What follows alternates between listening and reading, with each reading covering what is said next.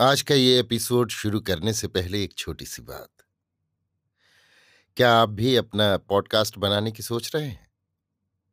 तो anchor try कीजिए। ये पॉडकास्ट बनाने का सबसे आसान तरीका है। नंबर एक, ये फ्री है। नंबर दो, इसमें कई सारे ऐसे टूल्स हैं जो आपको अपने फ़ोन और कंप्यूटर पर रिकॉर्ड और एडिट करने की फैसिलिटी देते हैं। नंबर तीन आप अपने पॉडकास्ट को डिस्ट्रीब्यूट भी कर सकते हैं, जिससे इसे स्पॉटिफाई और दूसरे प्लेटफॉर्म पर सुना जा सके। तो डाउनलोड कीजिए फ्री एंकर ऐप या विज़िट कीजिए एंकर डॉट एफ़ पर अपना पॉडकास्ट स्टार्ट करने के लिए। ये तो थी एक छोटी सी जानकारी, और अब शुरू करते हैं एपिसोड का सिलसिला। तो आज के एपिसोड में लीजिए सुनिए आचार्य चतुर्सेन शास्त्री के लिखे उपन्यास, वयम रक्षा महा का उनतालीसवां भाग, सहगमन, मेरी यानी समीर गोस्वामी की आवाज़ में। भूलुंठिता मायावती की उपेक्षा कर शंभर रण क्षेत्र की ओर चल दिया था। जाने से पूर्व उसने मायावती से भेंट भी नहीं की। वो पुष्रंचली थी। मानवती और भावुक मायावती पति की सवज्ञा अपने पाप और रावण के अपराध से अभिभूत हो चैतन्य आते ही मृत्यु की कामना करने लगी। शंबर को वो प्यार करती थी। शंबर ने भी माया को सदैव प्राणाधिक समझा था। उसके जीवन में ये प्रथम ही क्षण था जब उसकी अवज्ञा हुई, अप्रतिष्ठा हुई। परंतु वो जितना ही विचार करती, उसे अपना अपराध गुरुतर प्रतीत होता जाता था। उसने ये निर्णय किया कि वो पति से दंड की याचना करेगी, फिर अग्नि प्रवेश करेगी। उसने मौन धारण किया, आहार भी ग्रहण नहीं किया। श्रृंगार और विलास उसने त्याग दिया। वो सम्रांगण से पति के लौट आने की प्रतीक्षा करने लगी। सूखे मृणाल की भांति वो सुकुमारी मायावती मुरझाकर श्रीहीन हो गई। इसी समय उसे युद्ध क्षेत्र से पति के निधन की दारुण सूचना मिली। मायावती सुनकर काट हो गई। राजमहल क्रंदन से भर गया। नगरी में विषाद छा गया। उस दिन नगरी में किसी ने दीप नहीं जलाया। किसी ने भोजन नहीं किया। उस दिन पौरव वधुओं का श्रृंगार नहीं हुआ। सम्राट के शव को युद्ध रणांगण से ले आए। प्रतिमा गृह में राज शव की प्रतिष्ठा हुई। शव का संस्कार कर उसे अग्रु कस्तूरी चंदन गोरोचन से चर्चित कर, श्वेत कौशय से आच्छादित कर, उसके चारों ओर सहस्त्र घृत के दीप जलाए गए। शोकपूर्ण वाद्य गर्भगृहों में बजने लगे। असुर पुरोहितों ने मंत्र पाठ करना आरंभ किया। बलि अर्चना और अंत्येष्टि के अन्य उपचार संपन्न होने लगे।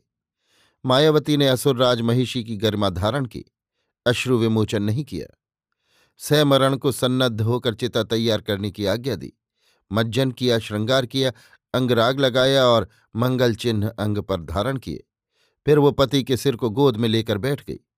अगरू और चंदन की चिता रचकर तैयार की गई।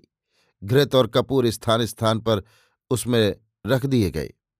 असुर पुरोहित मंत्र पाठ कर रहे थे और असुर प्रमुख बलि पशु लाला कर डाल रहे थे। अभी रावण अंधकूप में बंदी था। मायावती ने उसे बंधन मुक्त करके अपने सम्मुख लाने की आज्ञा दी। सम्मुख आने पर मायावती ने कहा, राक्षसेंद्र, अब तुम अपनी पुरी को लौट जाओ। मैं तुम्हें क्षमा करती हूँ और तुमसे क्षमा याचना करती हूँ।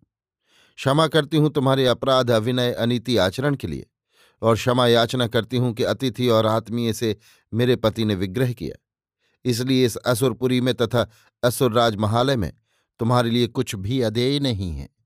रत्नमणि माणिक, दासी, दास, जो कुछ तुम्हें रुचि ले जाओ। तुम मेरी छोटी बहन के पति हो। मुझे उसी के समान प्रिय हो।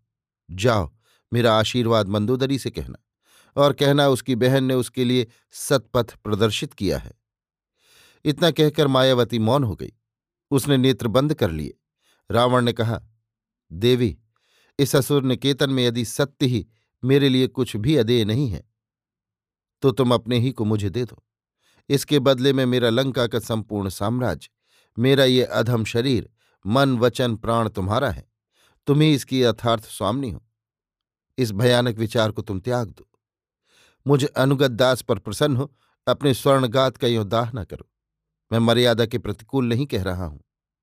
किंतु माया ने उत्तर नहीं दिया। रावण ने आर्त आर्तभाव से कहा, प्रसिद्धतु प्रसिद्धतु। उसने कातर हो दोनों हाथ पसार दिए। मायावती ने नेत्र खोले। उसने कहा, हे विश्ववा मुनि के पुत्र, ये काम विकार का काल नहीं है।